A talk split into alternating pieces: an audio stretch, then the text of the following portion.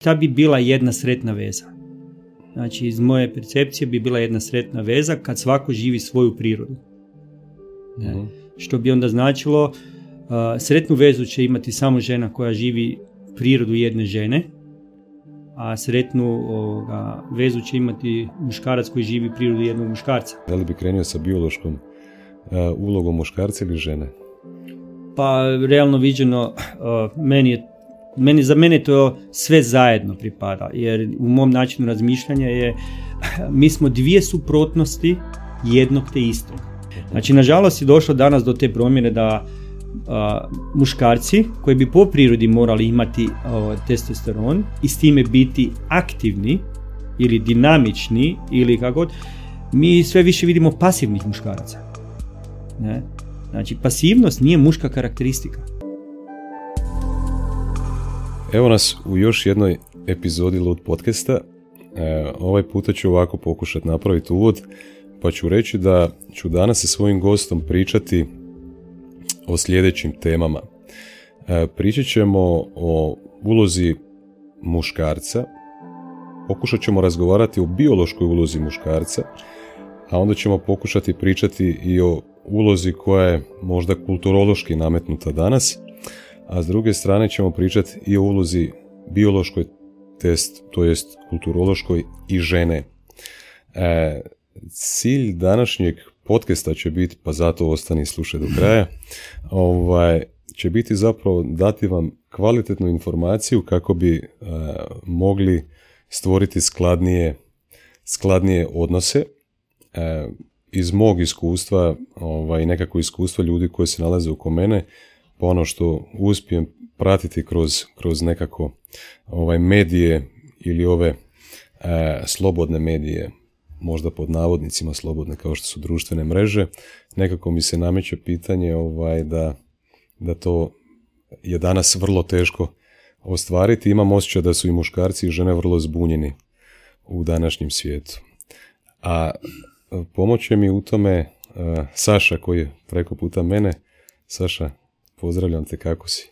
Evo, a, hvala, pozdrav i tebi, i tvojim slušateljima.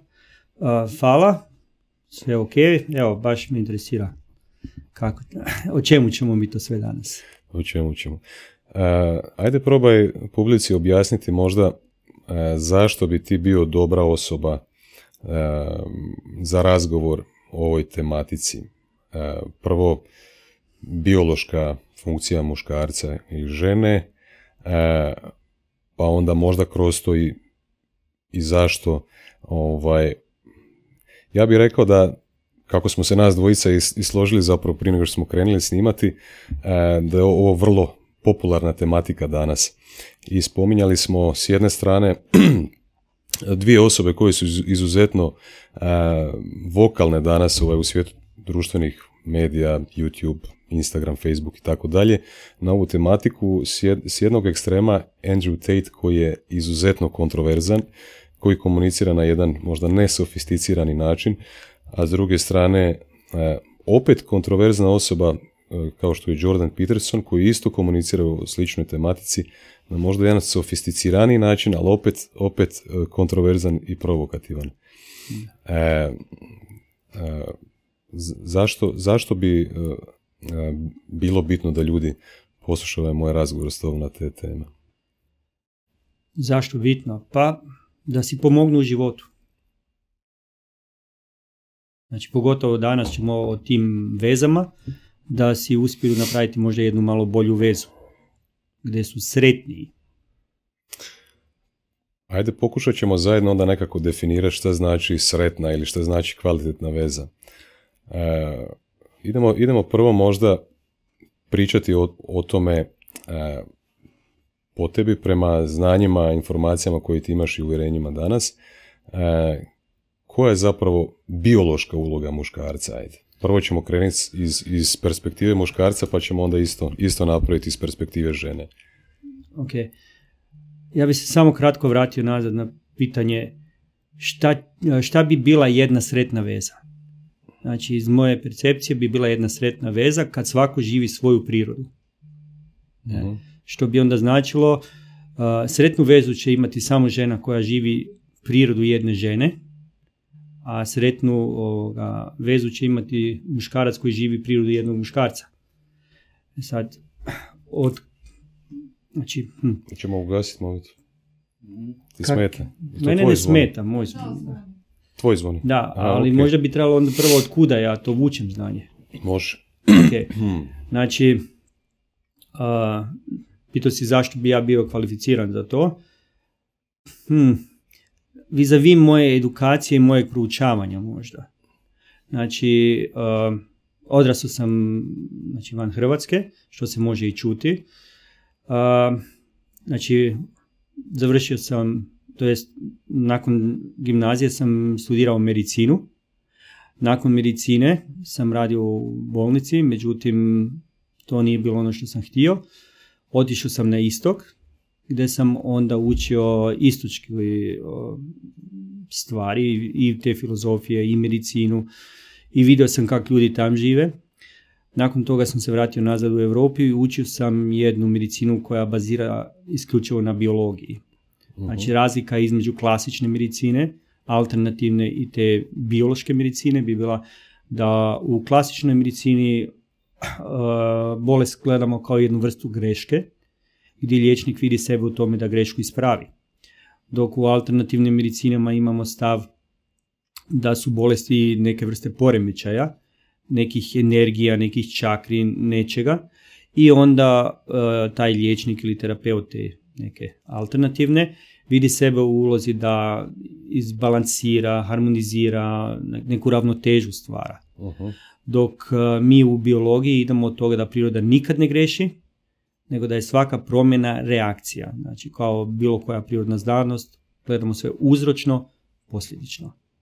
I u tom mom zanimanju, gdje u principu pokušavam pomoći ljudim sa, ljudima sa raznim tegobama, su mi se jako često javljala, javljale naravno i žene i primijetio sam da pretežno kod tih ženstvenih bolesti ili bolesti koje žene razvijaju, znači od ginekoloških dojka i ostaloga, da su uzroci uglavnom povezani u odnosima između muškarca i žene. Uh-huh.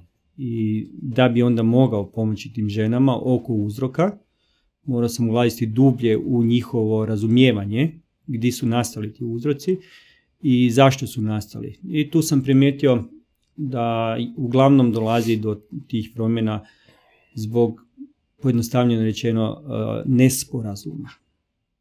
I kad smo otkrili šta je nesporazum, onda sam išao tražiti način kako da objasnim ženama to, znači grubo rečeno da prevedem uh, ono što je muškarac u stvarnosti radio na ženski način. Znači grubo rečeno prevodim između muškog jezika i ženskog jezika. Uh-huh. Tako da bi došlo do razumijevanja jednog drugog. Ovaj, znači to, to svoje znanje uh, baziraš na biološkoj medicini, mogu nazvati možda i prirodna medicina, ili bi to bio točan naziv? ne. Ne bi? Znači prirodna Biološko. medicina bi bila i ovoga recimo fitoterapija, znači gdje se određene biljke koriste za liječenje. To je isto prirodna ili nešto. Uh-huh. Uh, ovdje bi ja koristio biologiju u smislu uh, sam život. Uh-huh. Ne?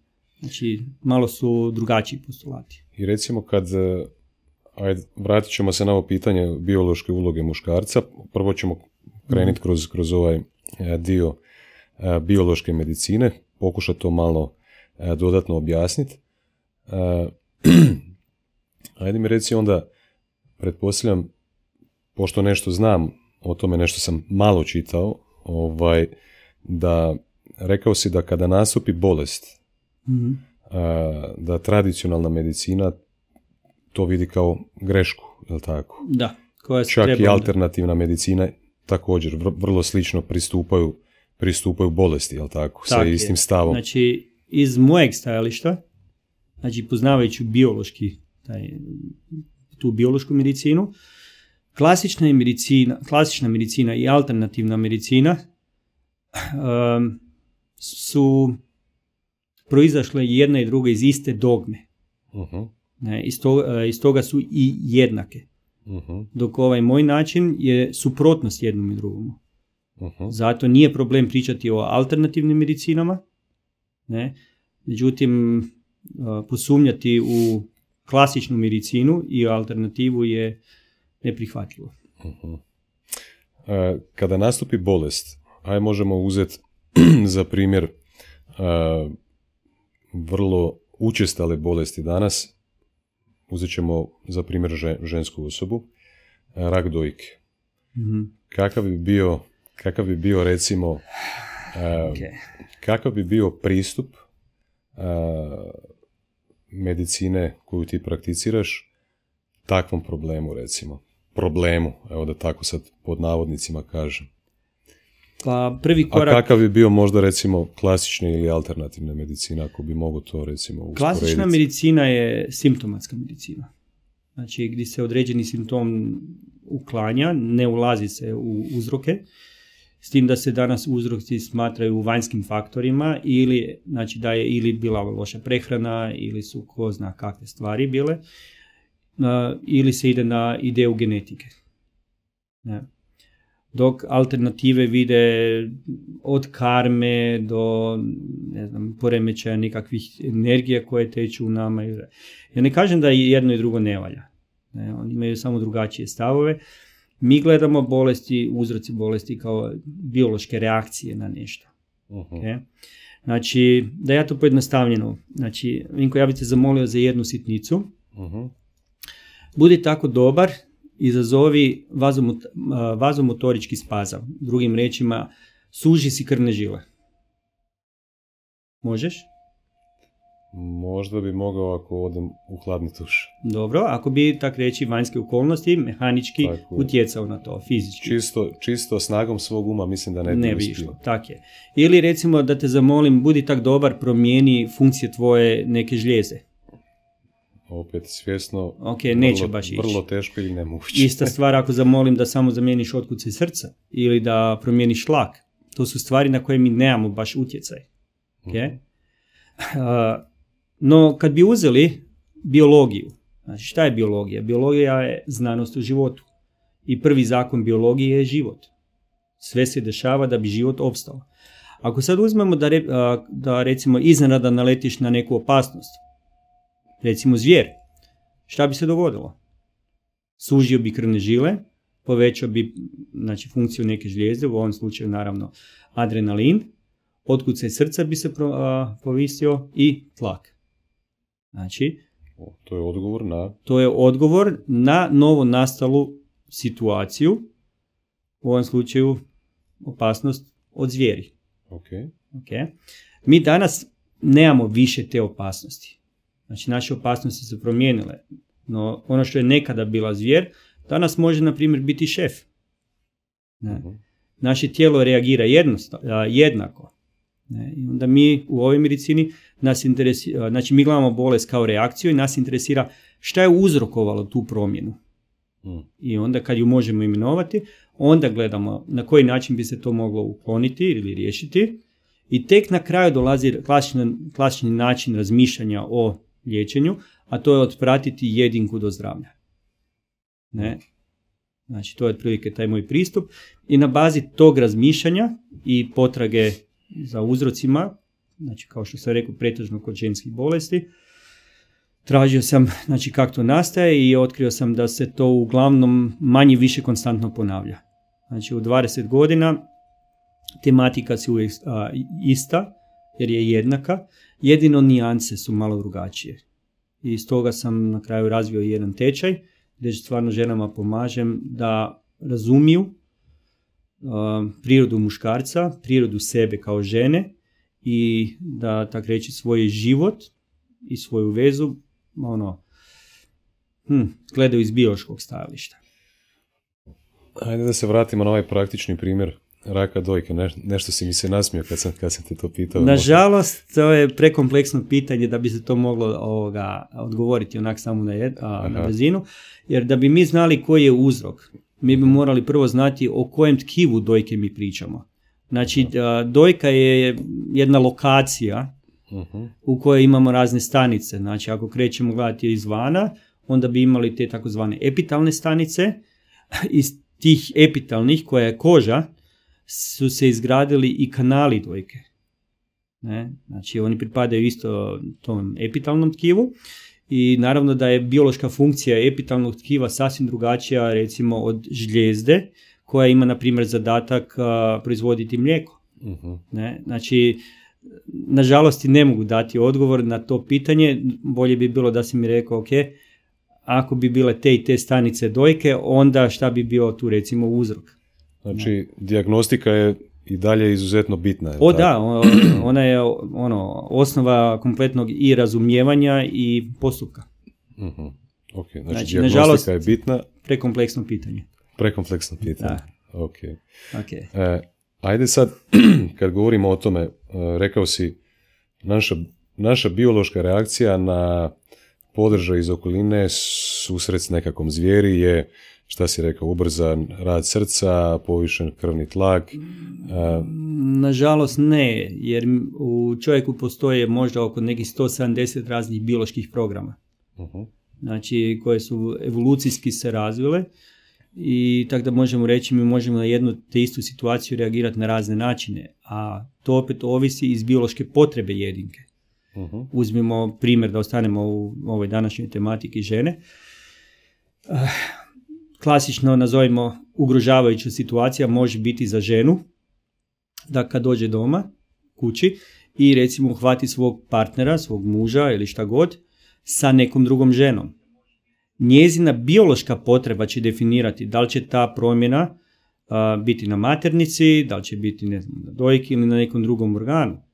Znači, ako recimo to je jedna mlada žena koja tog su, svog partnera vidi kao potencijalnog oca svoje djece i ona ga uhvati sa drugom, onda je ugrožena njezina reprodukcija iz biološkog stajališta, znači s kim se reproducirati i s kojim organom se reproduciramo, to je žena, sa maternicom. Znači ona će najvjerovatnije na maternicu No recimo da je ta žena osoba koja već ima djecu i njezin, znači taj muškarac joj nije više bitan da bi ona imala još djece, nego doživi na način a, ne znam, ova ta druga žena je recimo mlađa, atraktivnija, bolja, ne?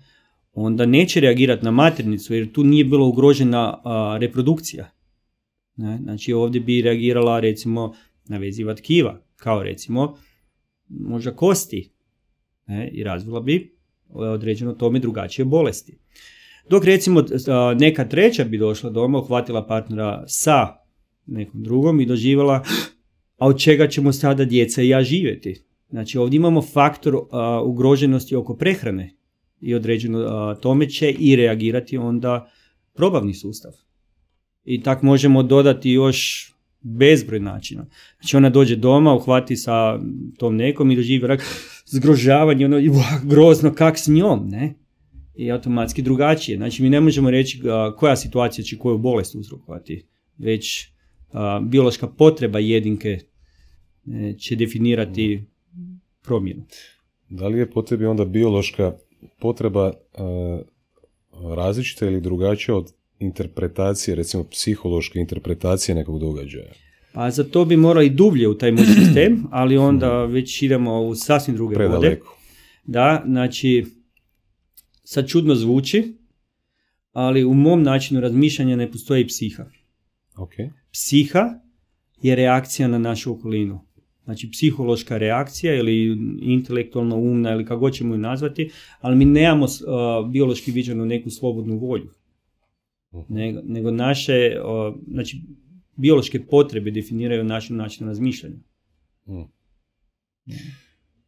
Zapravo hoćeš reći da, da onda nemamo mogućnost kroz iskustva i učenja koje smo prošli kroz život odgovoriti posebe kvalitetnije na nekakav događaj iz okoline. nisam ja rekao da nemamo inteligenciju koju možemo koristiti. Dobro. Znači, međutim, naša psiha nije nešto na šta mi imamo neki veliki utjecaj.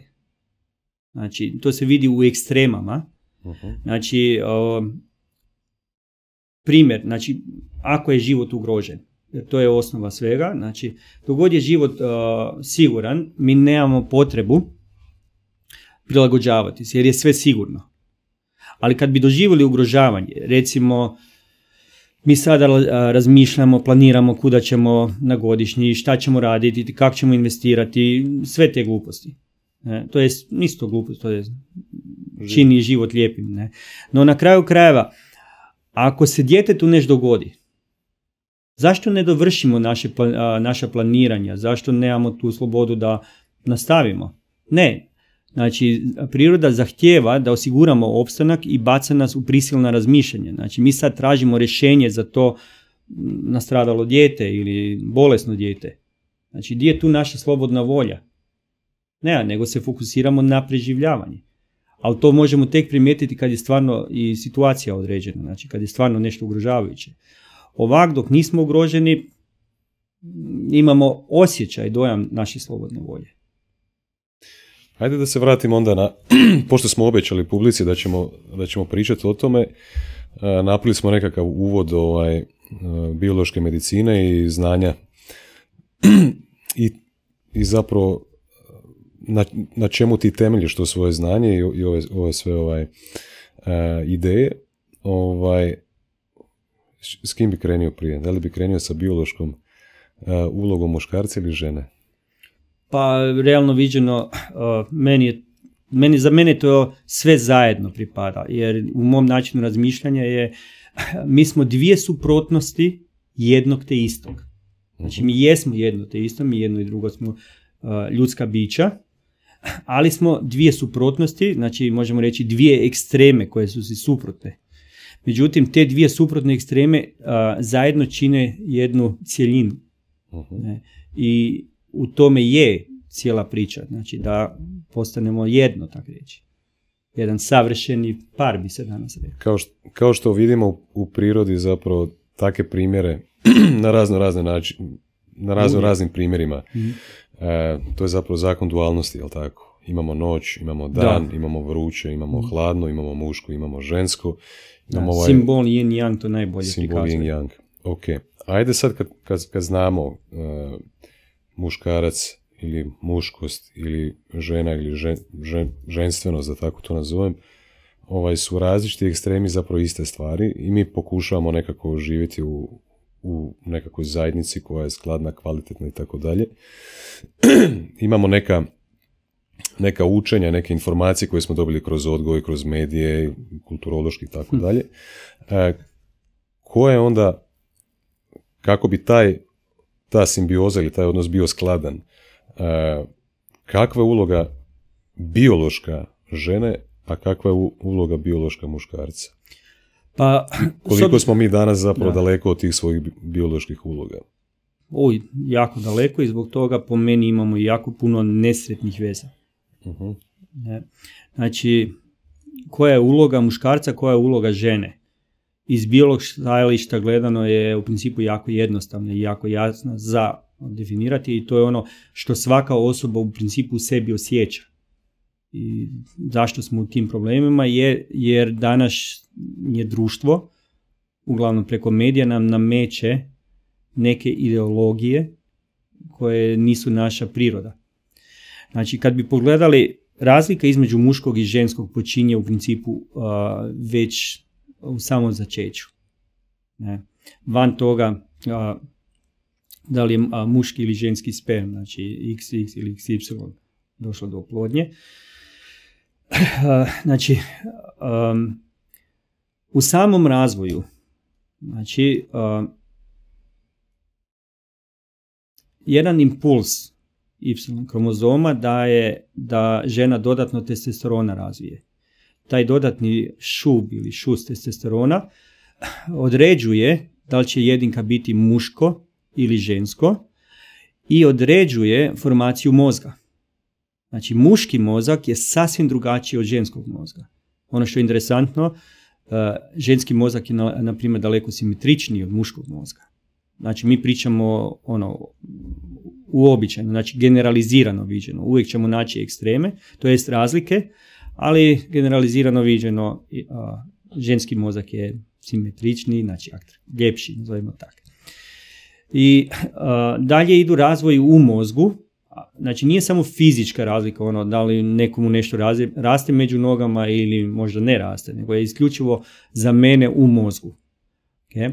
Znači, nije ni veličina mozga o kojoj ja sad pričam. Znači, muško generalno viđeno ima malo nešto, veći mozak od žene, ali to ne znači da je i funkcionalno bolji. Čak je suprotno, ženski mozak je oko 23% bolje povezan između lijeve i desne hemisfere od muškog mozga.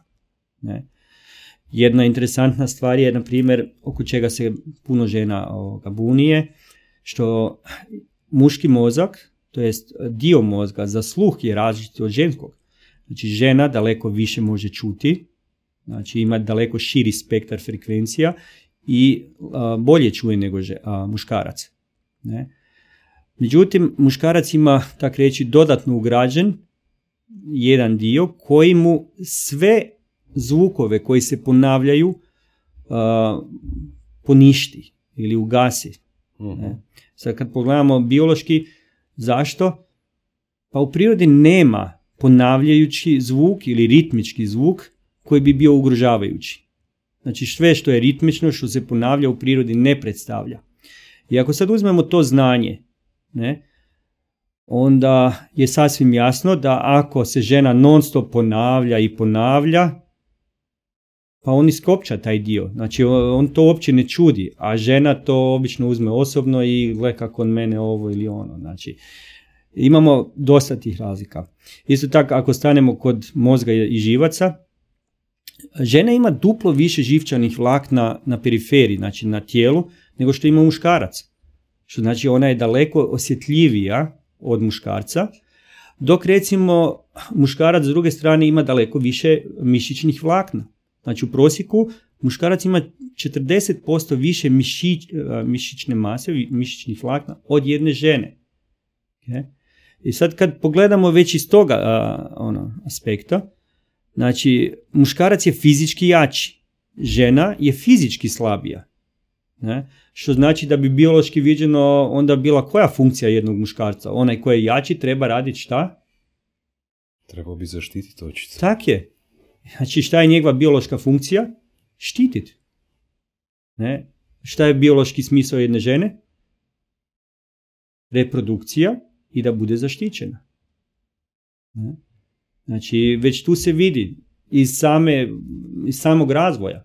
To što mi imamo te razlike i pokušavamo ih kao izjednačiti, da smo muško i žensko jednako, mislim da tu stvarnosti i nastaje problem, jer mi nismo jednaki.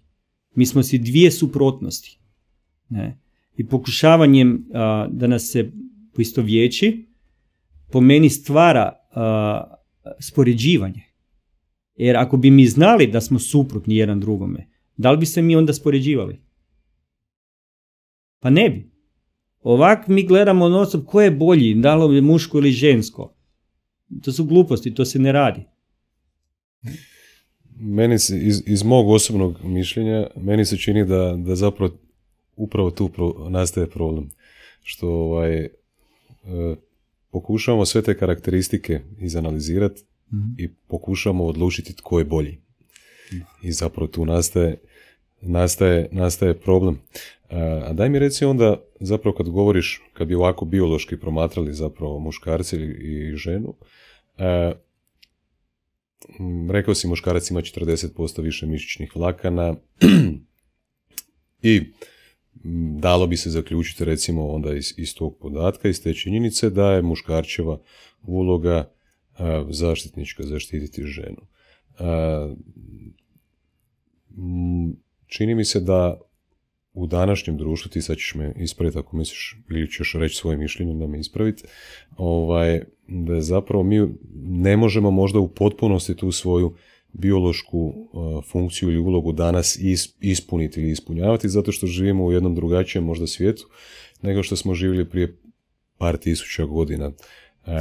Svijet je postao civiliziraniji, društvo se na nekakav način organiziralo, imamo ovaj, vlade, imamo sabore, imamo policiju, imamo vatrogasce, imamo školske sustave, imamo zdravstvene sustave, svašta nešto. I sad mi smo u nekakvom zapravo kao inkubatoru, kao u nekakvom umjetnom umjetno tako, tako rečeno okruženju gdje možda se u potpunosti, evo ja, ja ne vidim način kako recimo, osim da te neki drugi muškarac napadne tvoju ženu ili ne znam, nešto, mm. nešto se drugo Sorry, dogodi. današnji muškarac neće štititi svoju ženu okay. jer nije naučio od malena. uh Tako da, to.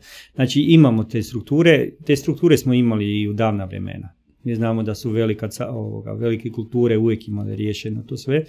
Tako da ne sumnjam, ne mislim da je tu krivnja toga svega, nego baš to nametanje koje imamo izvana. Ne znam da li si primijetio, ali današnje društvo ide prema tome da žene jača, a muškarce u principu ili ublažava ili slabi.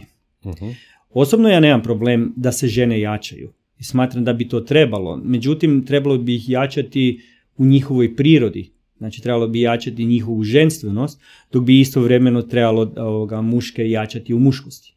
uh I onda bi stvorili kulturu gdje imamo jake muškarce i gdje imamo ovoga, jake žene, s tim da jake, naravno, u ženstvenim karakteristikama. Znači, to bi se moglo da napraviti, ali to nije u interesu. Jer um, jaki ljudi su, nazovimo, opasni. Ne? Znači, jaku osobu je teško voditi. Zdrmanu osobu je lagano. Ne? Slažem se. E, daj mi reci, molim te, onda e, napravio si nekakvih par, ja bih rekao možda fizičkih podjela pričao si o mozgu, pričao si o našim e, razlikama e, koje nam mozak zapravo ovaj, pretpostavlja ili omogućuje, o sluhu. E, još smo ja i ti prije nego što smo krenuli s njima smo pričali o vidu, recimo, koja je razlika u vidu između muškarca i žene. Pričao si o 40% više mišićnih vlakana kod muškaraca. to su nekakve fizičke razlike, jel tako? Da. Kada, Ali iz njih proizlaze i psihički različita ponašanja. Ok, tu sad želim doći. I malo prije si spomenuo termine muškost ili feminiziranost ili recimo ženstvenost. Maskulino, feminino, da. Tako je, da. E, osim ovih nekakvih značajki fizičkih, šta bi rekao koje su, koje su još zapravo značajke koje razlikuju ovaj termin muškosti ili, ili ženstvenosti? Pa ovako, ja bih rekao iz prirodnih tih razlika nastaju i različite biološke potrebe. Da bi se te različite biološke potrebe mogle zadovoljiti, morali smo razviti različite karakteristike. Okay? Znači, mi znamo, na primjer, muško po prirodi bi trebalo imati više testosterona. Uh-huh. Ne? E sad u društvu uglavnom testosteron povezujemo sa agresivnošću, uh ne, što je jako bitni faktor. Ne, znači, I smatram da svaka žena na kraju krajeva želi jednog agresivnog muškarca. To je priroda jedne svake žene. Zašto želi agresivnog muškarca? Jer je njezina potreba da bude zaštićena. Znači, kak da ju štiti jedan muškarac koji nije agresivan? To je nemoguće. Ne? Znači svaka žena bi htjela agresivnog muškarca, ali naravno da nije agresivan protiv nje, nego da je agresivan za nju i to bi bila ispravni način.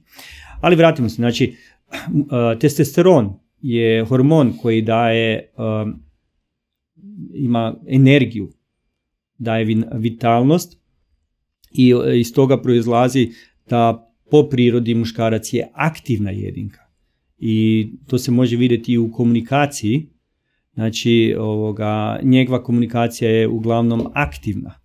Znači, da li je i, znači, i u fizičkom i u verbalnom. Ne.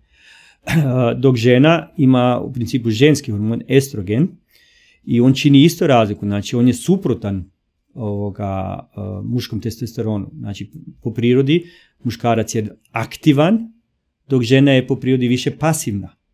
Ne? imamo, znači... Kako, kako bi to u nekim... Ja sad već vidim neku ženu tamo kad sluša kako, kako se uvrijedila.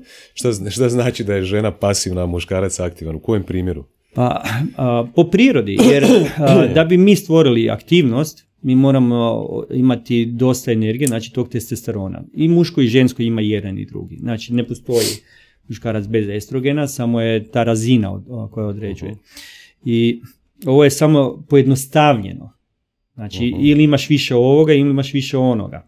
Znači, nažalost je došlo danas do te promjene da muškarci koji bi po prirodi morali imati testosteron i s time biti aktivni ili dinamični ili kako god, mi sve više vidimo pasivnih muškaraca. Ne?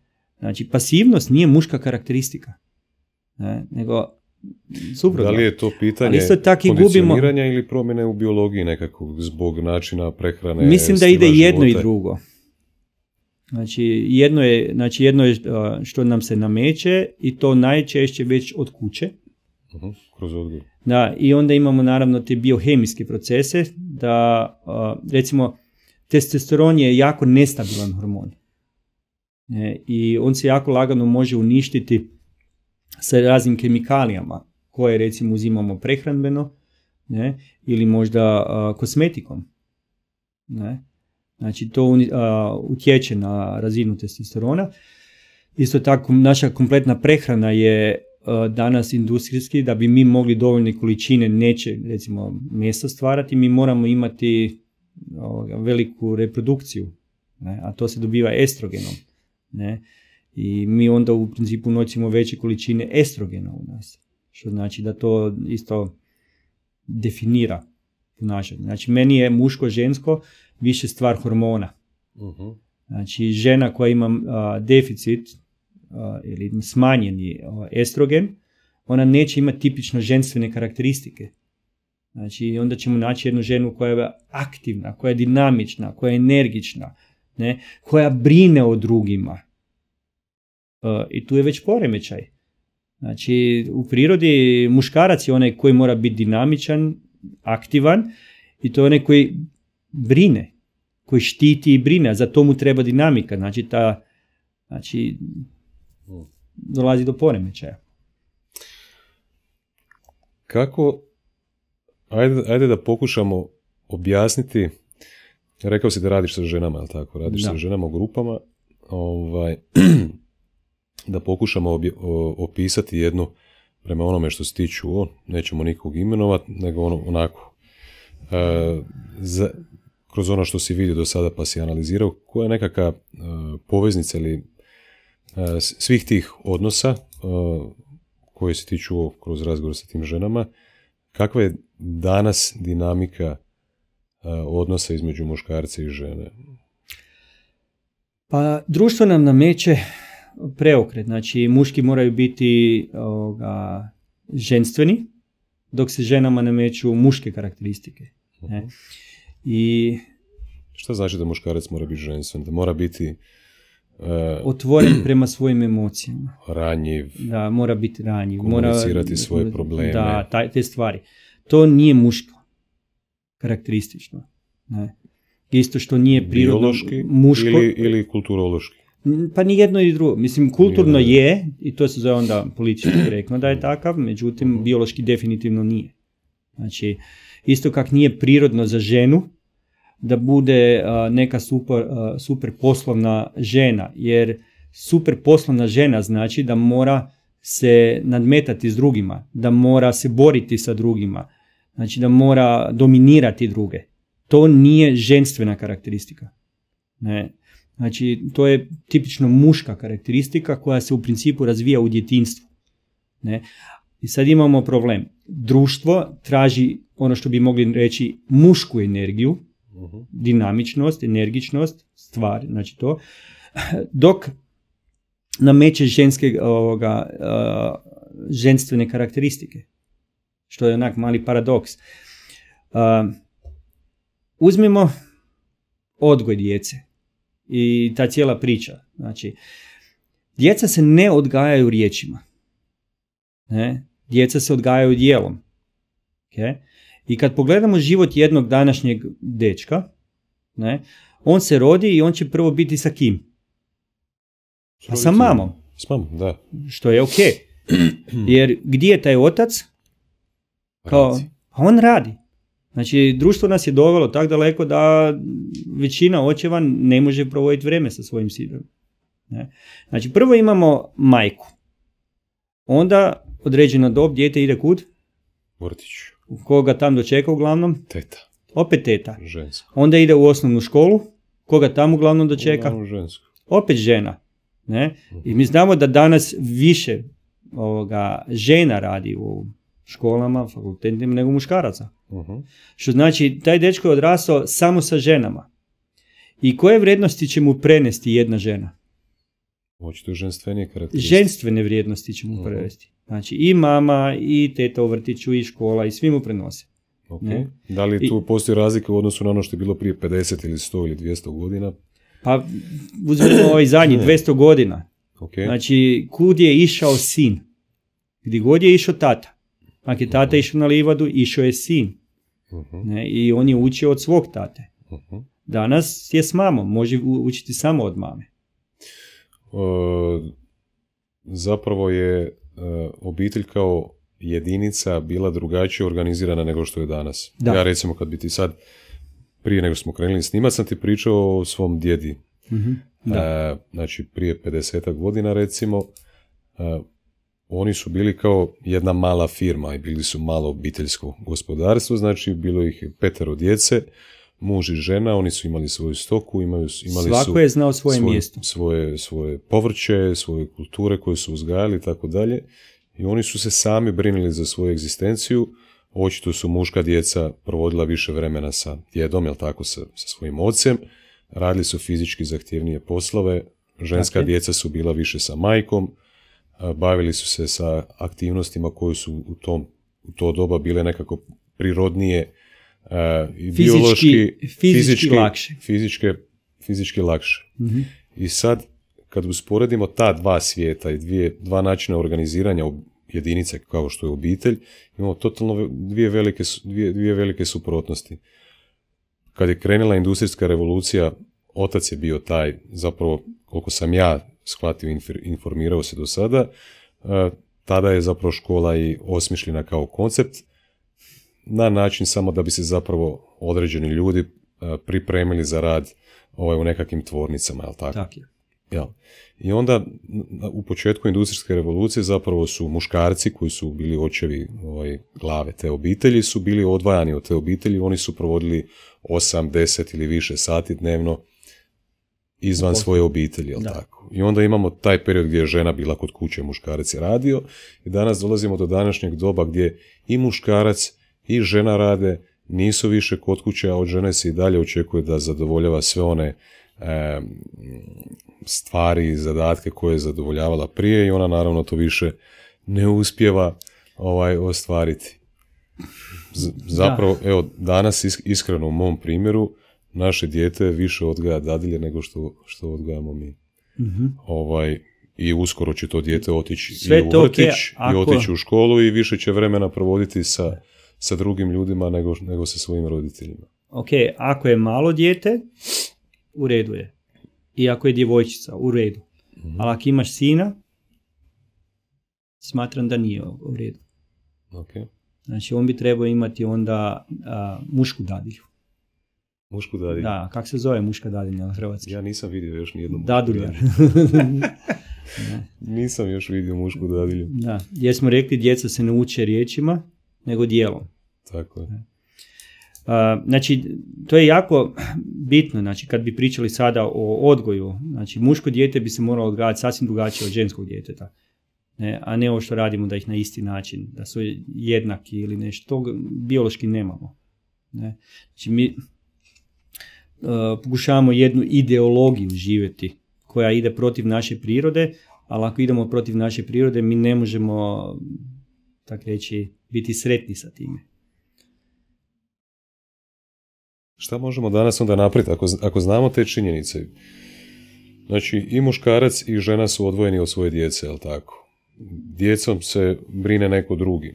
Dadilje, vrtići, škole i tako dalje. Ja provedem sat, maksimalno do dva sata vremena dnevno, Mm. a očito i to vrijeme što provedem ovaj, od, od umora i, i fokusa na nekakve svoje ciljeve, vizije, šta ja znam, čak i od tih sad dva, očito glavom nisam, nisam prisutan u potpunosti tamo.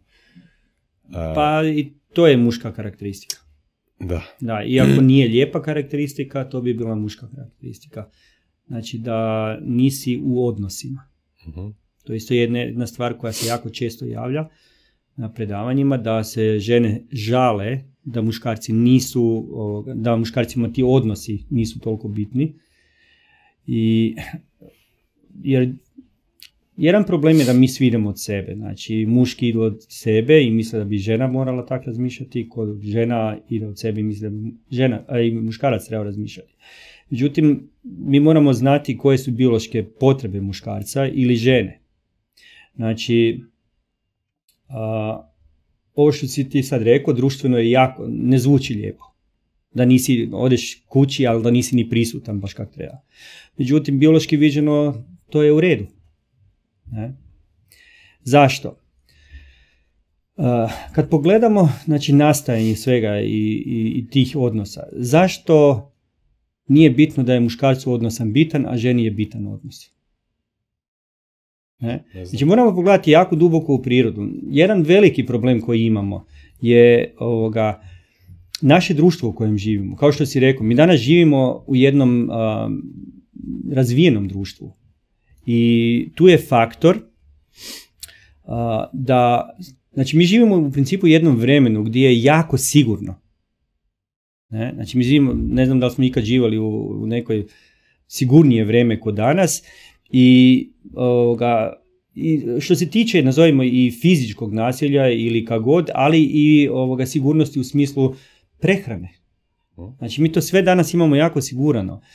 I tu onda jako lagano zaboravimo naše primarne ili biološke postavke. Ne? Znači, uh, i zato danas sve više žena ima i osjećaj da im ne treba muškarac. Hmm. Jer priroda žene je da bude zaštićena ne, i da bude zbrinuta. Mhm. Ne. Danas je ona zaštićena od društva, a izbrinuta je ili zato jer samostalno radi, ili ako ne, onda društvo će preuzeti kroz socijalne neke. Ne. I onda se zaboravi ta biološka potreba. Ne. Da, zbrinuta je na drugačije načine. Tak je. I onda ona muškarca više ne treba zbog bioloških osnova, kao biti zaštićena i zbrinuta. Znači, uh i kad pogledamo sad od kud ti odnosi, zašto ženama bitan odnos, zašto muškarcima ne bi smio biti bitan odnos, onda moramo vidjeti, znači, žena ima 40% manje mišićnih vlakna, znači ona je slabija. Okay? Da bi osigurala sigurnost, mora šta? Mora imati dobre odnose.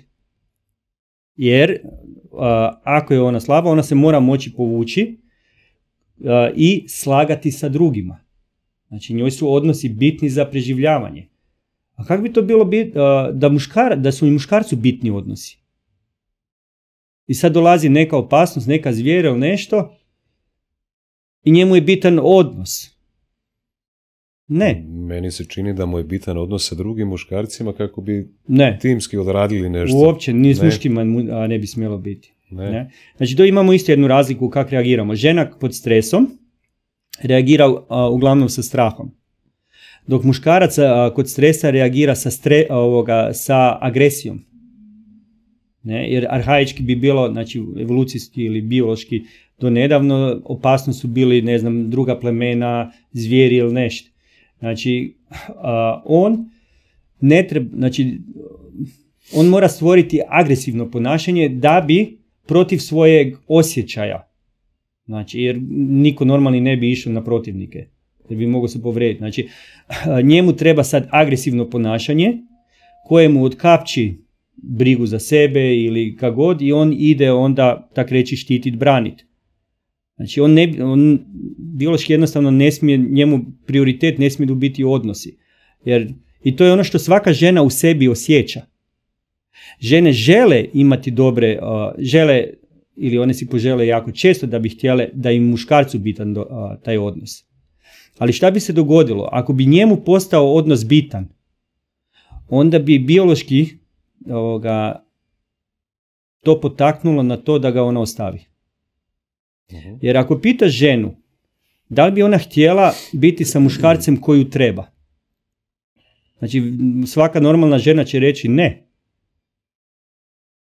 Ona bi htjela biti s muškarcem koju želi.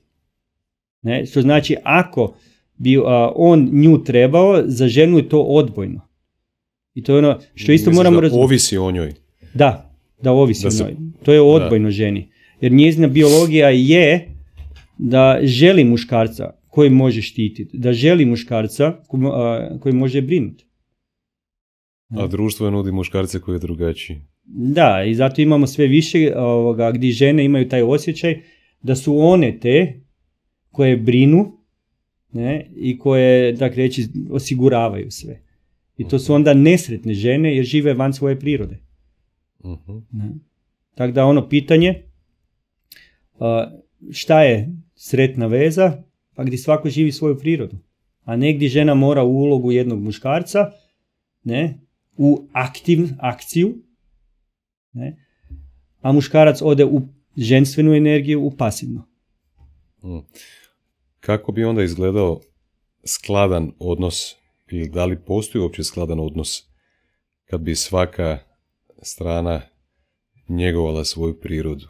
Kako bi izgledao taj odnos? Da li, da li bi postoje, postojale u praksi izvedive onda te ideje obitelji, monogamnih odnosa i tako nekih stvari koje, koje su društveno nametnute ili možda ne znam.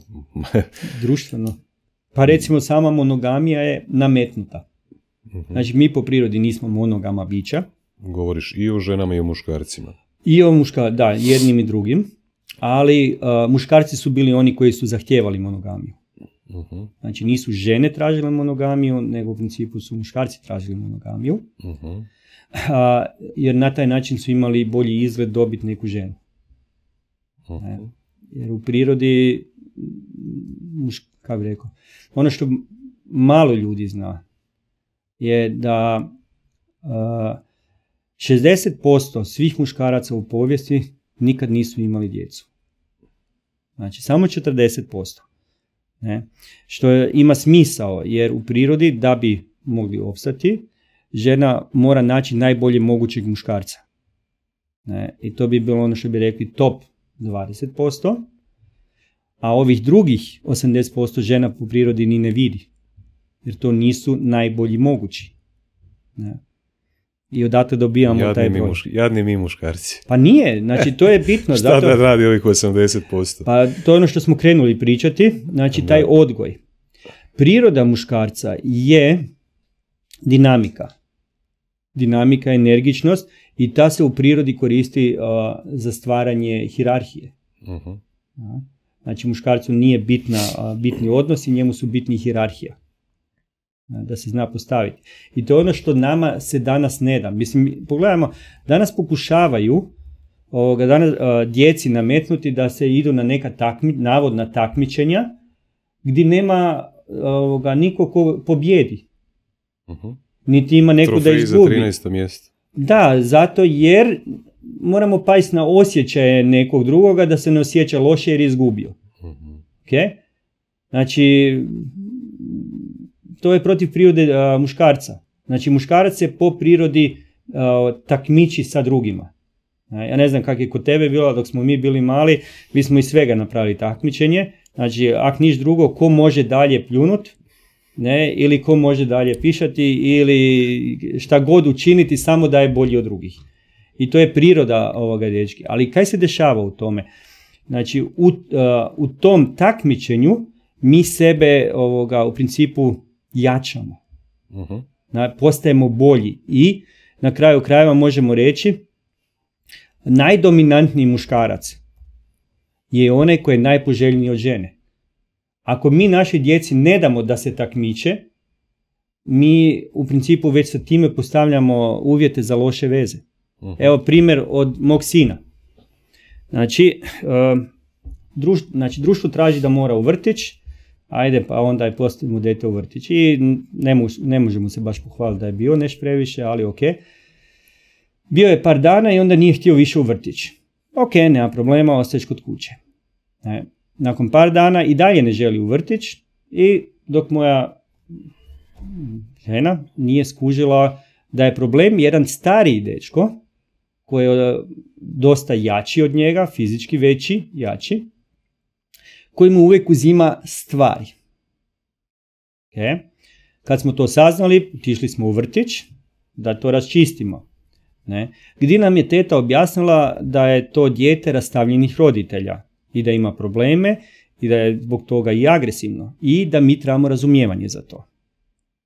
Ok, na šta je moja znači, žena, naravno kao majka koja mora štititi svoje dijete, krenula, tak reći, di sam ja onda pokušao nju zaustaviti, ali znači iz muške percepcije ja bih rekao razumno, jel tak? Ali iz ženske percepcije ona je doživala da umjesto da ja idem protiv tete u vrtiću, ja idem protiv nje. Ne? Kako god, znači to nesporazum je već nastao. I dok smo mi sad, znači skužili smo gdje problem, otišli smo doma i preko vikenda smo učili, neću reći tući, ali gurati nos. Jer kud ide nos, tam ide cijelo tijelo i onda smo učili sina gurati nos. Ne? Da se zna tak reći potući. U svakom slučaju, ponedjeljak je otišao vrteć, ponedjeljak smo morali na razgovor, on je istuko tog malog dečka. Ne? Sad smo mi trebali to kao nešto. Da bi mi na kraju rekli, zašto je takav? Zato jer smo mu rekli.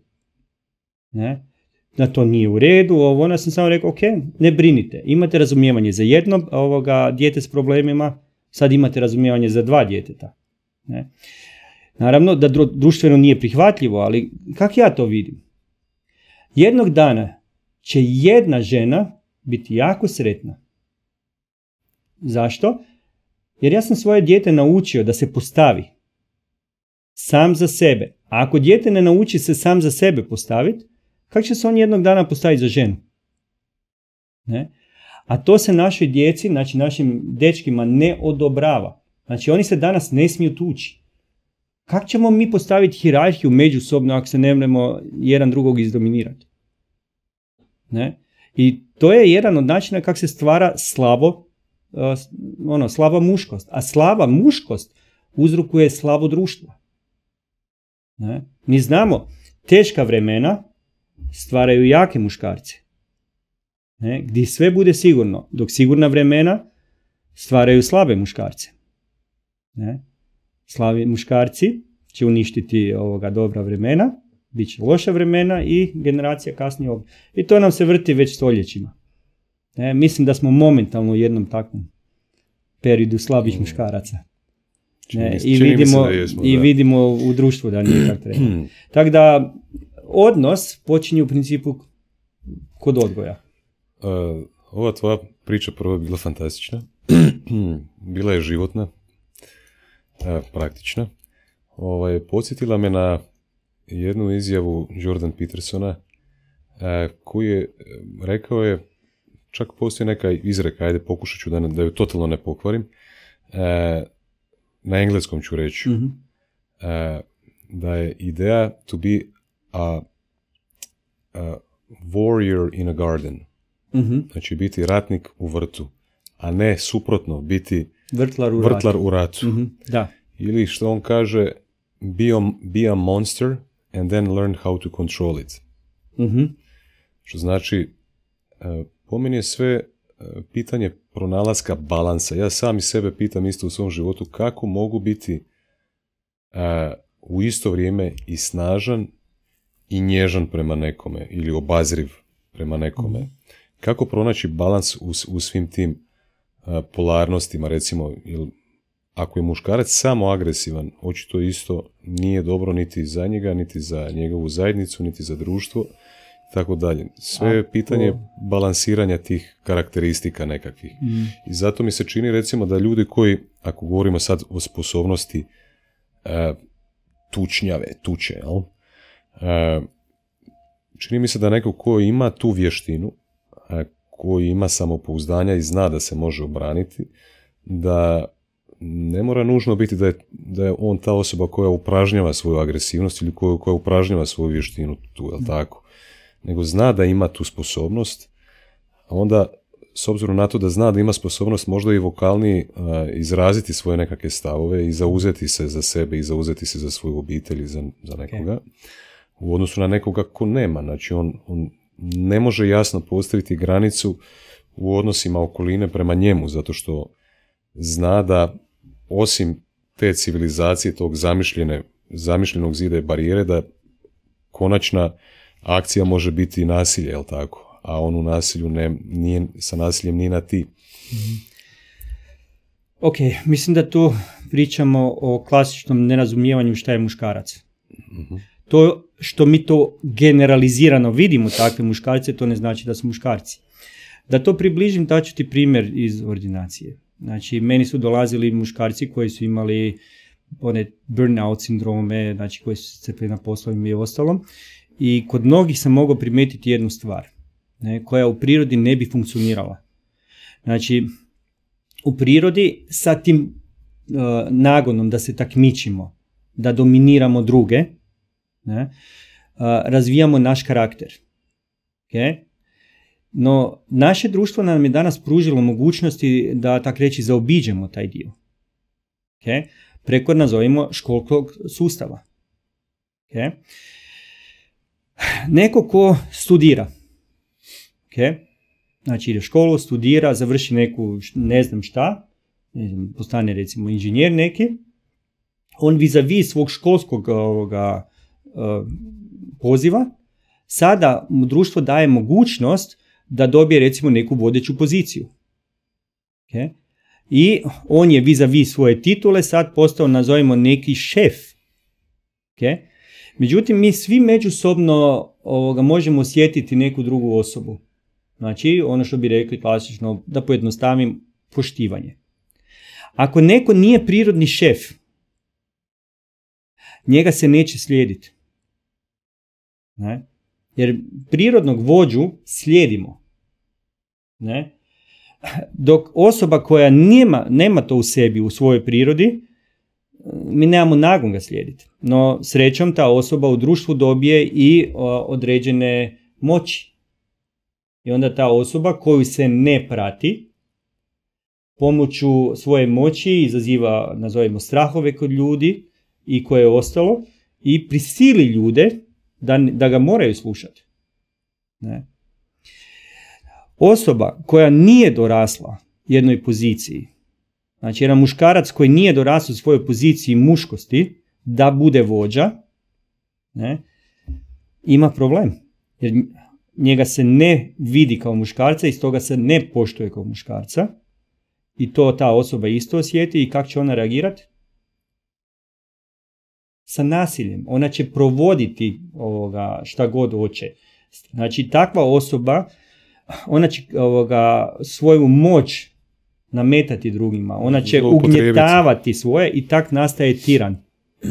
Ne? Znači jedan pravi muškarac u normali nikad svoju kako bi rekao, svoju moć neće iskoristiti protiv drugih, zloupotrebiti.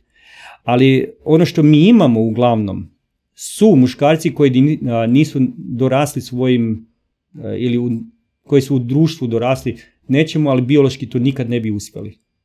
Taj muškarac ima sklonost negativne muške karakteristike iz, iskazati i to onda moderno sad zovemo uh, toxic masculinity, znači toksična muškost. muškost. da. Ali u prirodi do toga ne bi moglo doći.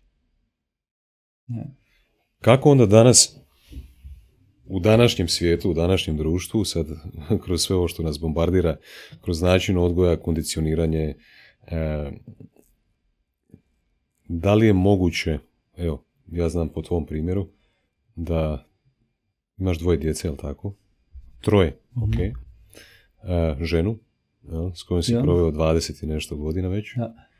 E, kako to u praksi onda izgleda? Kako bi nekao danas u sve te šumove, e, svo to kondicioniranje mogao pratiti svoju prirodu e, i smanjiti tu zbrku u glavi i zbrku u odnosima? Pa mislim da je to nekad išlo odgojom. Znači da je sin vidio kod oca i to prenosio dalje. Danas možemo naravno intelektualno raditi, znači dobiti informaciju, određeno postupati i određeno onda i odnositi i svako se može u svojoj poziciji naći. Znači, jedna stvar koje žene danas imaju veliki problem je ko je vođa? Ko bi trebao biti vođa jedne obitelji? Pa ja mislim muškarac. A, da. Da li je to tako? Pa biološki imaju tu određene kritike, ali meni je uvijek interesantno kad pričamo o vođi. Okay. Definiciju koju ima žena vođe i definiciju muškarca koju ima, to su sasvim drugačije. Znači, žena obično u vođi vidi neku osobu koja ima privilegije. Znači, osoba koja može odlučiti šta želi, raditi kaj hoće i te neke privilegije, nazovimo. Dok kad pitaš muškarca šta je vođa, on obično vidi samo obaveze. Znači moram brinuti o drugima, moram sve organizirati, moram ovo, moram ono, a ja sam zadnji. Znači to je ogromno, znači različito principiramo jednu te istu stvar. I obično imamo taj stav, ako je jedan vođa, onda bi šta, po toj logici mora drugi biti sljedbenik. sljedbenik.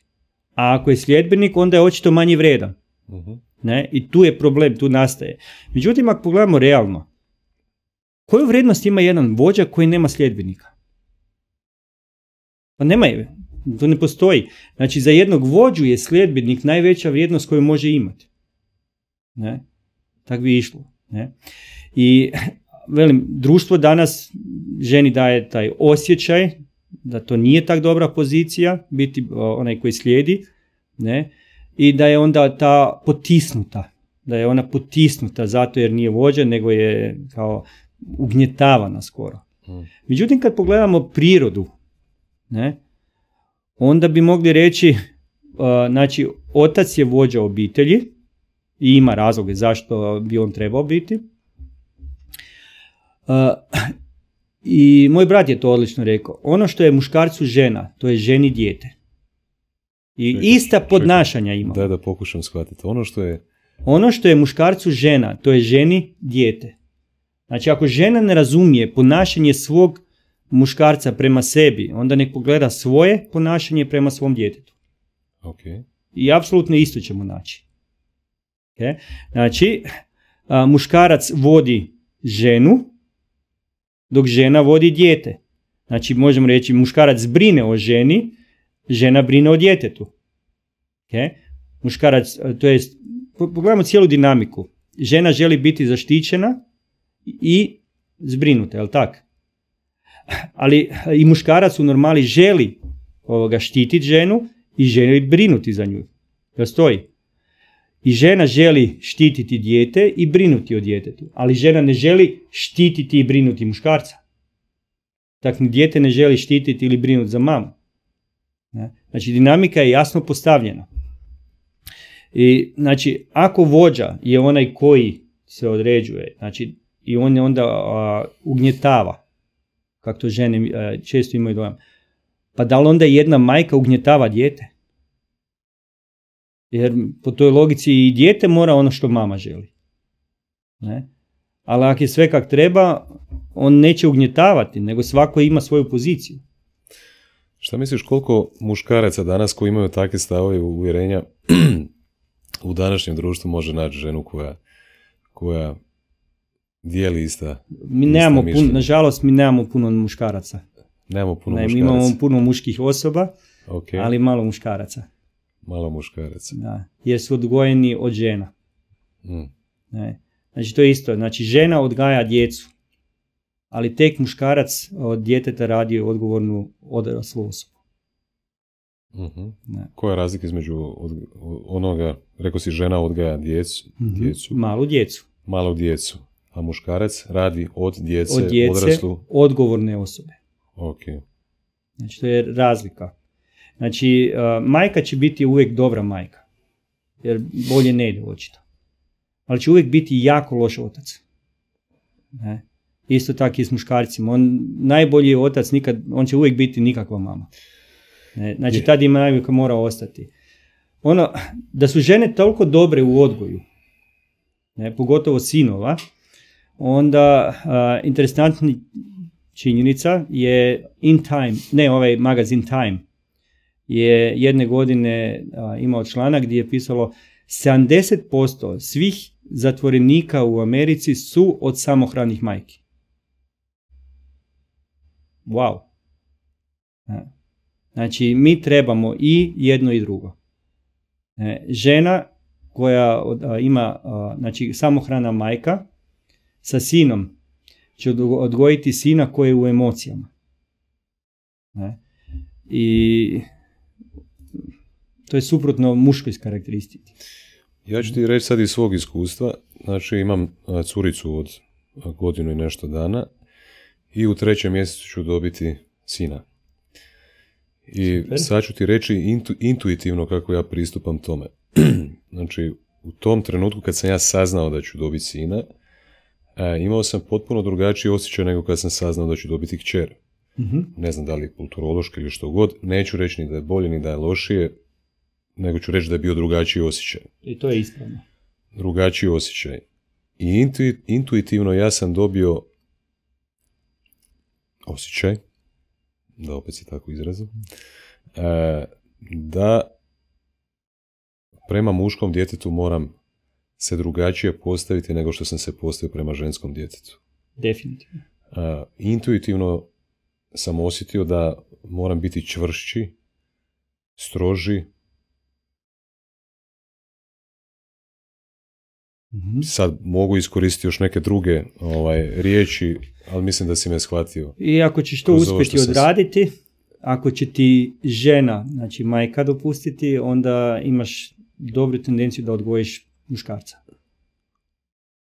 Ok. Kako bi se uh, otac trebao postavljati prema kćeri drugačije nego prema sinu? Biološki viđeno, uh, ženstvenost uh, Znači, hm, možemo skoro reći to je svetinja. Znači, to je nešto jako, i to se mora štititi. To je ono što rade narodi ono, u bilo kojoj kulturi stoljećima. Znači, prirodi je ženstvenost se mora štititi. I tvoj zadatak kao otac jedne djevojčice je da štitiš njezinu ženstvenost. Ne? Jer ako izgubi ženstvenost, ona će razvijati mušku energiju. Dok, uh, znači, ženstveno se mora štititi, dok se muškar, muškost mora zahtijevati. Znači, moraš zahtijevati da se razvija u muškost, jer prirodnim, znači, svi mi imamo tendenciju čuvati energiju. Ne. Međutim, muška energija, ona je po prirodi dinamična, aktivna i ona se moraš dodatno zahtijevati i tak ćeš razviti o, kvalitetnog muškarca. Znači, štititi, to rade majke često pogrešno. Naravno da je zadatak jedne majke štititi dijete. Ali negdje samo do pete, šeste godine. Obično bi onda prelazilo dalje u muške ruke. Međutim, danas one štite svoju djecu i sa 15 godina. Ne, što nije u redu. Ne.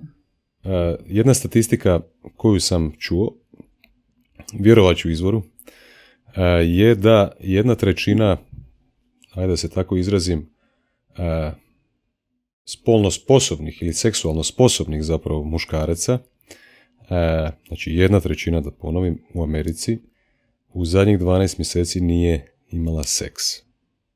Ok.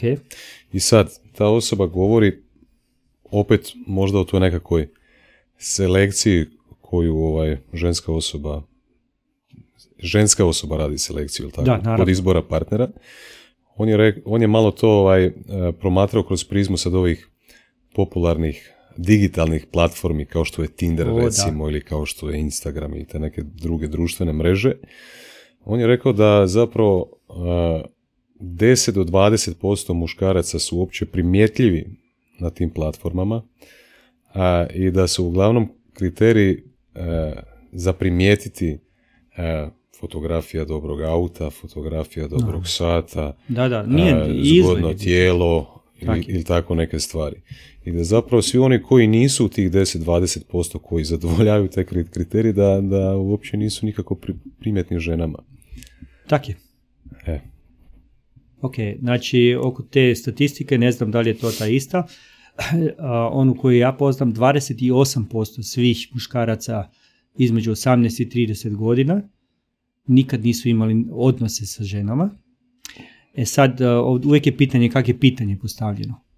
Znači, osobno mislim da će to u sljedećih godina biti još gore. uh Ne. I onda možemo i vidjeti, znači stvarno možemo dobiti onu informaciju što sam na početku rekao, 60% muškaraca nikad nisu imali djecu.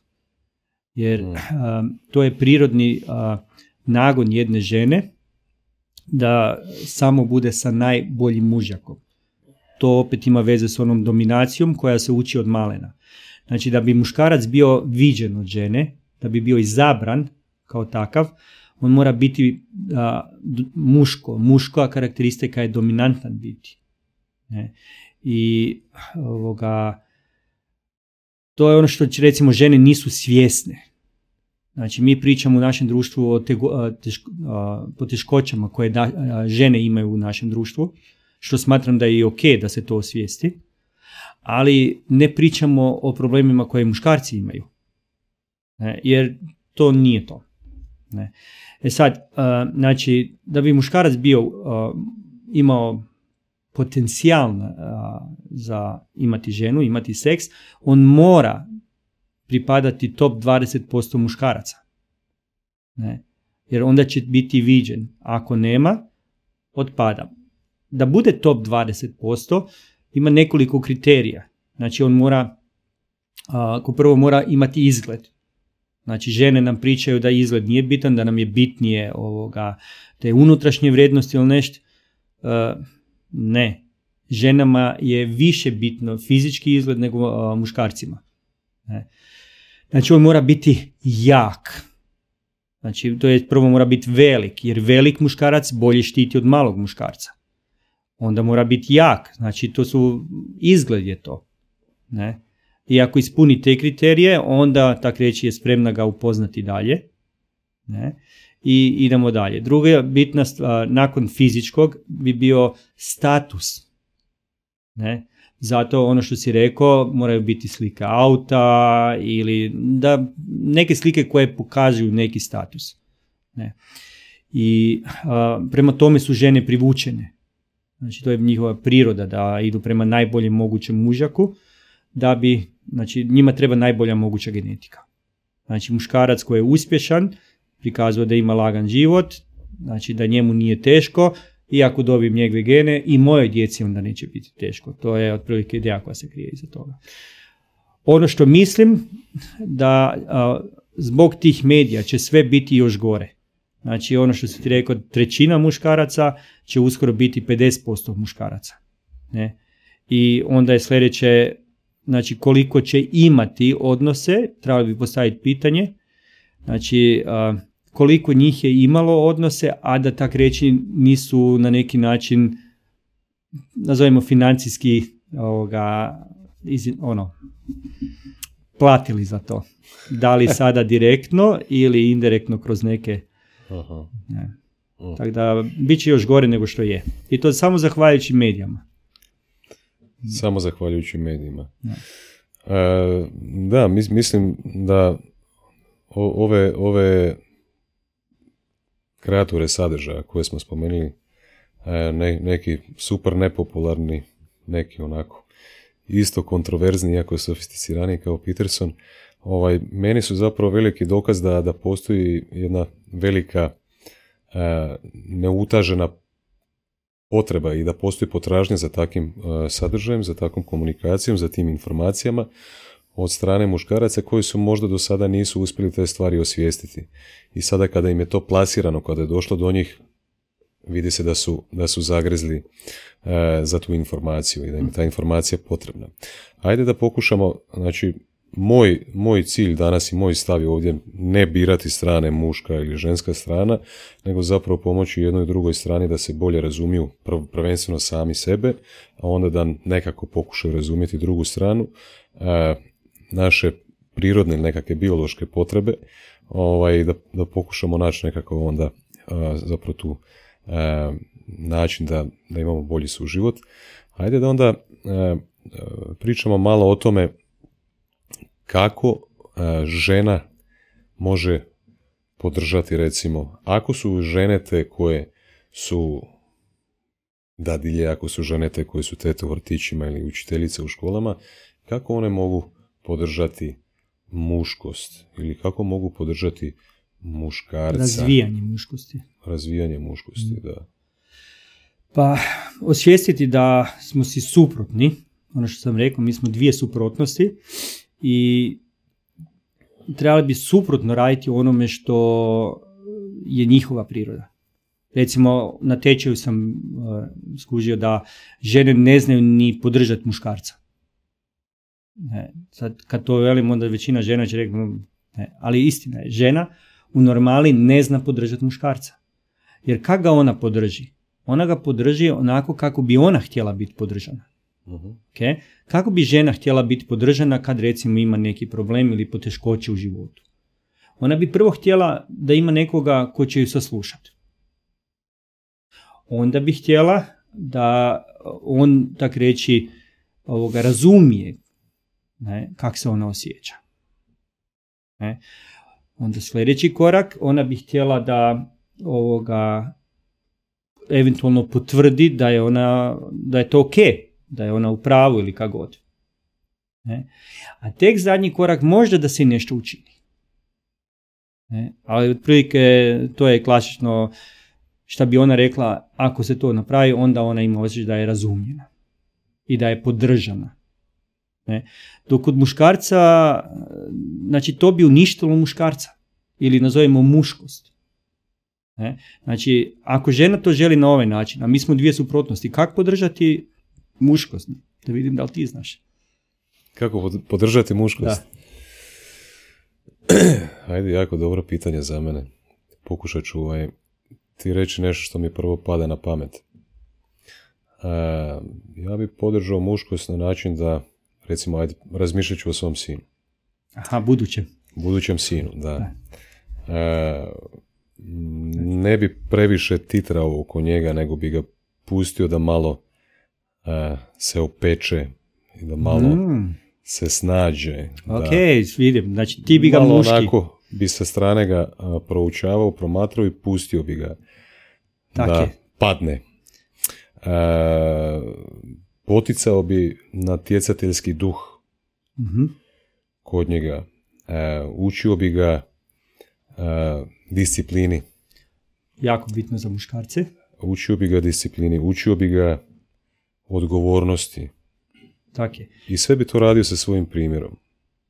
Najbolje, da. Ali u osnovi. I što znači, znači da bi se morao potruditi provoditi više vremena s Da. njim nekako. Ok, Ne znam- znači, ne znam kako će to uklopiti u svoj Da. raspored. ženstveno se podržava, znači štiti, mora se podržati na taj način da se sasluša, da se pokaže razumijevanje, da se ovoga eventualno potvrdi i da se onda pomogne. Muškost ide suprotno. Znači, muškost se a, podržava na način da se slabosti njegove ne prihvaćaju. Mhm. Znači, ako muškarac ima neke teške trenutke ili nešto, tome žena ne bi smjela dati ovoga pažnju. Mhm. Ne? I ako mu da pažnju, šta će se dogoditi? On će tražiti u budućnosti. Tak je. Znači, svi mi trebamo pažnju. I kad dobijemo pažnju, mi se osjećamo dobro. Ali ako mi dobijemo pažnju za naše slabosti, onda mi nesvjesno idemo prema slabom. Ne? Znači, muškarac se podržava na način da se njegove slabosti ne prihvaćaju, nego se pokaže povjerenje u njega.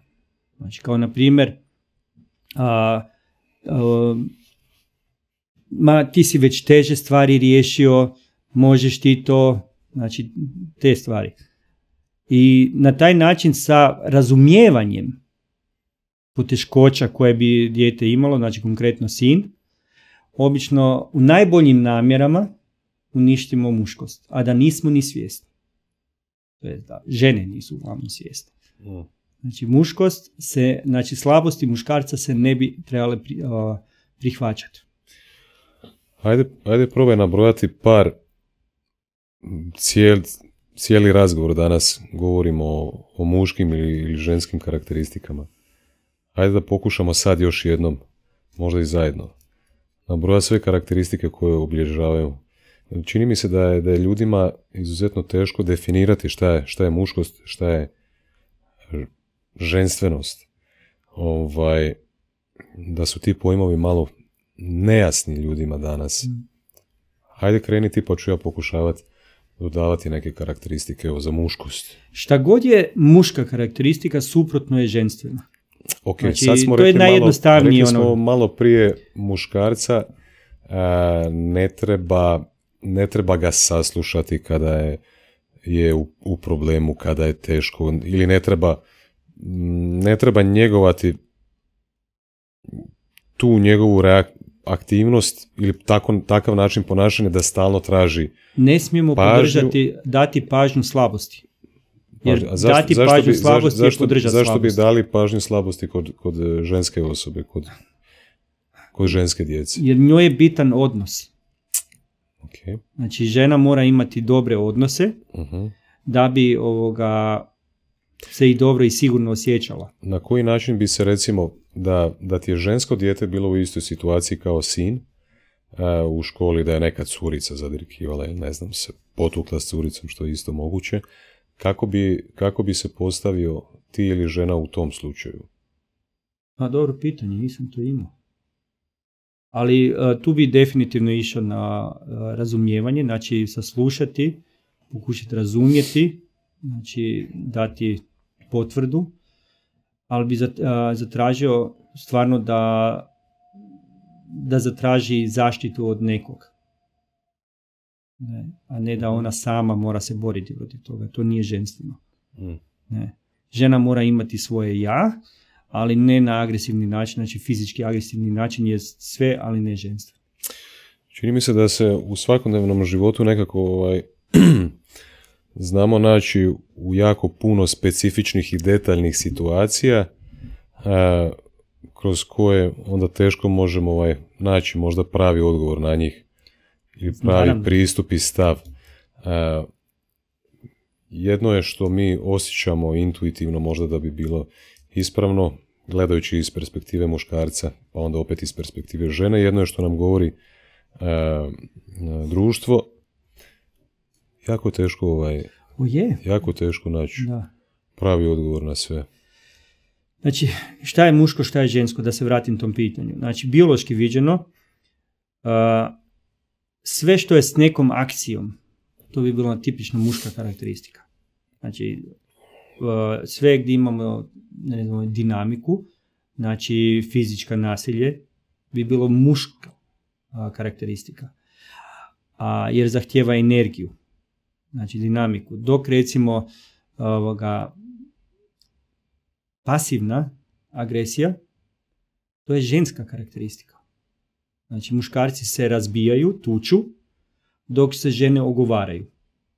Ne, znači, tako možemo reći. Znači, kaj god je jedno, suprotno bi moralo biti mm. muško.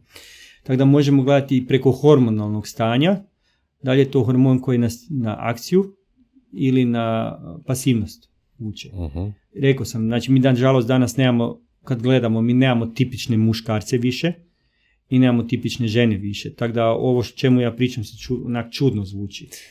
Ali meni se čini da je, da, je, da je cilj mainstreama zapravo u potpunosti izjednačiti muškarca i ženu da to je, ima u potpunosti jednake karakteristike jedan i drugi spol. Da, ja to vidim da nije izjednačiti, nego je uništiti. Okay. Da niko više ne zna kaj je.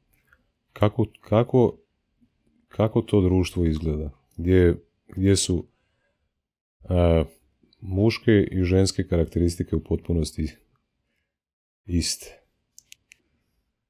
A to su pokušali u skandinavskim zemljama. Ne? I oni drže za sad rekord u najnesretnim vezama. uh Ne? Znači oni imaju da dobijaju jednaki novac, uh ne? Što se nije dobro pokazalo. Ne? Niti po meni bi trebalo i po meni jedna žena nikad neće zaraditi kao muškarac. U, sad će u komentarima će biti Pa ja ću ja to znači može ona zaraditi kao ženska osoba, uh ali ako ima mušku energiju. Jer ono što se a, nazovimo cijeni je muška energija na poslu dinamičnost, energičnost i to. Ako to jedna ženska osoba ima, ona će moći. Ali nije poanta u zaradi da li je muško i žensko, nego ta karakteristika. Zašto? Ja sam muško. Ne? Znači, moja priroda je dominirati. Okay? Ja ću morati dominirati. Meni odnos nije bitan. Dok ženi su bitni odnosi. Jer odnos ženi daje sigurnost. Znači, ja sam spreman za jednu kunu naš odnos uništiti. Dok žena nije. Znači ja ću dobiti tu kunu, žena ju neće dobiti. To je ono kaj si rekao na početku, pitao sam agreeable. Agreeableness, da. da. Znači mi, klasično muško nema tu karakteristiku u sebi. uh Ne? Znači, uh, meni nije bitno da li se ti sa mnom slažeš ili ne. uh Ne? Dok ženi je jako bitno. Što sam isto primijetio na ovom svom tečaju, da puno žena je ovoga, nakon nekog vremena mi javilo da mi je tečaj jako pomogao i oko njihovog samopouzdanja. Mhm. Što dugo nisam razumio zašto bi moj tečaj koji treba pomoći razumijevati jedan drugoga poboljšao ženi samopouzdanje. Dok nisam onda skužio, čekaj, žena svoje samopouzdanje vuče iz odnosa. Ako su odnosi dobri, ona se osjeća sigurnim. A sigurnost nam daje osjećaj, znači odnos nam daje taj osjećaj sigurnost kod žene. Ali od kuda vuče muškarac sigurnost? Ne? Od kuda muškarac vuče sigurnost? Tak je. Muškarac vuče sigurnost iz svojih sposobnosti. To sam htio reći. Da. Ok. Znači sasvim druga stvar. A da bi mi mogli, mi to moramo razvijati od malena. Ne? I opet se vraćamo, danas nam je to većinom kao malim dečkima zabranjeno.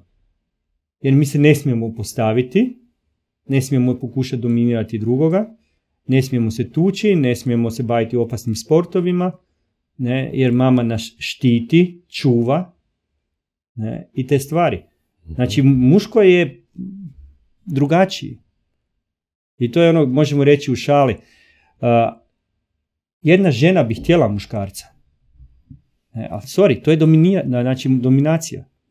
Da bi ja došao do žene, ja sam morao 80% svih mojih drugih izdominirati. Znači, i to je ono što žena želi. Možemo reći, priroda muškarca je da se takmiči sa drugima, jer ih želi izdominirati. Ali priroda žene je da čeka na ciljnoj liniji i uzme si pobjednika. Ne? Zašto? Jer je to onaj koji se a, najbolji pokazao. Najviše drugih je izdominirao, znači mora da je najbolji i njega želim a, za svoju buduću djecu. Ali opet isto tako s druge strane očito i 20% žena bira tih 20% muškaraca. Ne. Ili možda više posto A. žena bira tih Os- 20% manje više muškaraca. 100% muška, a, žena bira top 20% muškaraca. Ok. Samo što ih ne dobe. Jer ih nema dovoljno. Aha. Ne? Ja ne znam da li si čuo ili čitao, proučavao, vidim da si se malo pozabavio s tom temom. Navodno samo 10% svih žena a, su u vezama s muškarcima koje žele. 10%. 10% svih žena su s muškarcima koje žele. Mhm. Znači, I- odabrali su ovaj neko treći, četvrto, peto mjesto. Od prilike, da. Zašto? Zapravo su se pomirile sa trećim, četvrtim, petim Da, jer ih, a, znači u osnovi koje žene su, ja sam na jednom tečaju sam mislio onak malo šale ubaciti u cijelu priču. Mhm. I onda smo pričali ovoga, o tim odnosima i sam onako šali, hej, cure, šta vi mislite zašto su ovoga, žene uvijek ljute na svoje muževe? Ne? I onda su oni počeli neke svoje teorije. Sam rekao, zato jer su im muževi drugi izbor. Ono što me iznenadilo je, nazovimo, potvrde koje su a, dobio od njih, ne toliko verbalno, nego govorom tijela, osim jedne žene koja je se čudila toj izjavi. Ne? Nju sam pitao, uh, s koliko si ti upoznala muža? Znači ona je na tečaju bila sa 40 i nešto godina, zbog sina je došla. I ona je rekla sa 16 godina. Mhm. Ne? Znači ona je izabrala onoga kojega je ona htjela. Ne? A nakon 25. statistički viđeno ovih dobrih muškaraca baš i nema više. Znači da većinom idu na onaj second best. I to nije od mene, znači uh, komedi, uh, comedian uh, Chris Rock je izjavio to. Ok. Znači, od njega je došlo, ima apsolutno smisla. I mogu potvrditi na tečajevima.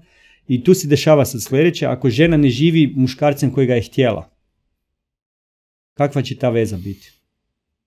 Ona je već unaprijed programirana sa problemima. Mm. E, ajde da pošaljemo par završnih poruka Može. i ženama i muškarcima. Ovaj, Za Ali muškarce je lagano. ovako da, ajmo prvo muškarcu poslati neku završnu poruku, e, pa ćemo onda ženi, ovaj, budem se ja malo isto nadovezao na tebe. Ajde, kroz ove sve informacije koje smo podijelili sada kroz ovu diskusiju koju smo napravili u par segmenata, šta možemo uopće kao za, završnu misao ovaj, podijeliti? Za muškarce ili za ženu? Aj prvo za muškarce. Pa za muškarca nije. Kad razmislimo ovoga, šta žena želi od muškarca? Ok, rekli smo sad Znači, podršku, sigurnost i tako neke stvari. Uh, ona treba ku prvo zaštitu i treba ovoga zbrinutost. Mhm. Ok? I taj osjećaj da je voljena. Ok? I recimo tu se puno žena zariva. Znači, uh, obično znam postaviti pitanje, hej, šta vi mislite, da li je pot- bitno muškarcu da ga se voli? Ne, šta misliš, da je potrebno muškarcu da ga se voli? Mene pitaš? Da. Pa, mislim da da. E, a da ti ja postavim drugo pitanje i onda da ti dam da biraš, da li ti je bitnije da si voljen ili ono drugo? Ko je drugo? Ha? Šta je A drugo? koja je tvoja najveća potreba od žene? Moja najveća potreba od žene, Da, pa ne znam, ima ih više. ima jedna samo. Samo jedna. Samo jedna. Reprodukcija. To je tvoj interes a, Dobro. koji imaš na ženi. Ok. Znači, to je tvoj interes. A koju potrebu imaš od nje? Pa da te vidi kao muškarca, na primjer. To stoji. I kad bi morao izabrati jedno, da te voli ili da te vidi kao muškarca, obično muškarac. Ne, Ok, jasno. ok? Kuži. Znači, i nije, znači to nije prirodno ovoga, da se muškar, da žena voli muškarca. Mhm. Ne, jer zašto? Ako smo dvije suprotnosti i ženina potreba da ju štiti, da, da bude zaštićena, onda je priroda e, muškarca da želi štititi. Mhm. Ako je priroda želi da bude zbrinuta, onda je njeg- njegova priroda da želi brinuti. Mhm. Ako je njena priroda da želi biti voljena, onda je njegova priroda da voli, a ne da bude voljen. Ne? Jer kad bi stavili muškarca negdje na samo, možemo krenuti sa ženom, stavimo ženu negdje na samo, od čega će ona patiti? Pa da nema nikoga koju voli. A ako stavimo muškarca na samo, on će patiti od da nema nikoga koga bi mogao voljeti. Mhm. Ne? Znači, i ako to, ono, znači, eh, žene pokušavaju često dati muškarcu osjećaj da ga, da, da ga vole ili nešto. Trude se, muče se ili nešto. Ali ako muškarac na to nije programiran, on to neće primijetiti. I onda će žena reći, sve radim, sve činim, a on ništa. Nije zahvalan. Nije zahvalan ili kako god. Čekaj, ali to nije ni njegova priroda. Ne? Znači, tak, recimo, u najboljim namjerama Znači, uništimo vezu. priroda je Da. da. pokaži mi da sam muškarac. Tak je, I, i, daj pokaži mi, mi... da sam ja taj kojeg si Da. izabrala, jel? da, i Ok. daj muškarcu mogućnost da te voli. A žena je, a muškarac je taj koji treba voljeti ženu. Tak je. I to je njena potreba. To je njezina potreba. Ok. Znači, malo je drugačije. E sad, šta žena očekuje od muškarca? U principu da bude zaštićena, da bude zbrinuta i to voljena. Ne? Koliko često ona želi biti zaštićena? Pa svaki dan. Koliko često želi, biti zbrinuta? Pa isto svaki dan. I voljena sve. Što znači zadatak, ono što žena očekuje od muškarca je da se muškarac svaki dan na novo dokaže. Hm? I to je Znači- sve što žena želi. Dobar si ko zadnja utakmica, a? Tak je. I to je sad sljedeće. Znači, a, tvoj današnji maksimum je tvoj a, sutrašnji minimum. Ne. Jer ako smo realni, a, kako bi se to reklo, teret koji muškarac nosi je a, da mora biti uspješan. On konstantno sebe mora dokazati na novo. Ne. I to je nešto što je tipično muško. Ne, s čim se mi moramo svaki dan nositi. Da zamolimo, da pitamo ženu da li bi one htjele biti po tom da moraju svaki na dan na novo se dokazati. Hmm. Znači, dečki, kaj vam mogu reći? Mogu vam samo reći, budite najbolji što možete biti.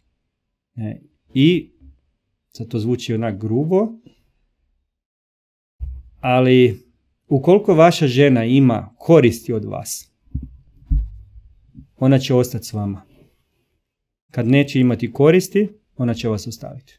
Znači, budite najbolji što možete biti. I to vredi za svaku. Vrlo lagan zadatak. Da. E, napišite u komentarima dolje ovaj svoja razmišljanja o svemu ovome o čemu smo pričali danas. E, sigurno smo se u par trenutaka dotakli nekih malo i kontroverznih stavova, mišljenja i još smo pokušali biti blagi. I pokušali smo biti blagi. E, za kraj mi samo reci, molim te, ti si u, meni u jednom našem e, dopisivanju napisao nešto, e, pa malo sam duže to elaboriraj, ne duže, malkice više od ovog mog šturog, e, šture moje izjave, da je žena ta koja zapravo kontrolira, upravlja, bira, tako si se bio Sve izrazio ona nekako. određuje. Jel tako? Da. Tako da žene vi ste ovaj, i dalje u centru pažnje, nemojte se, Ok, nemojte znači, se dobro. ovaj, ljutiti na, na nas muškarce.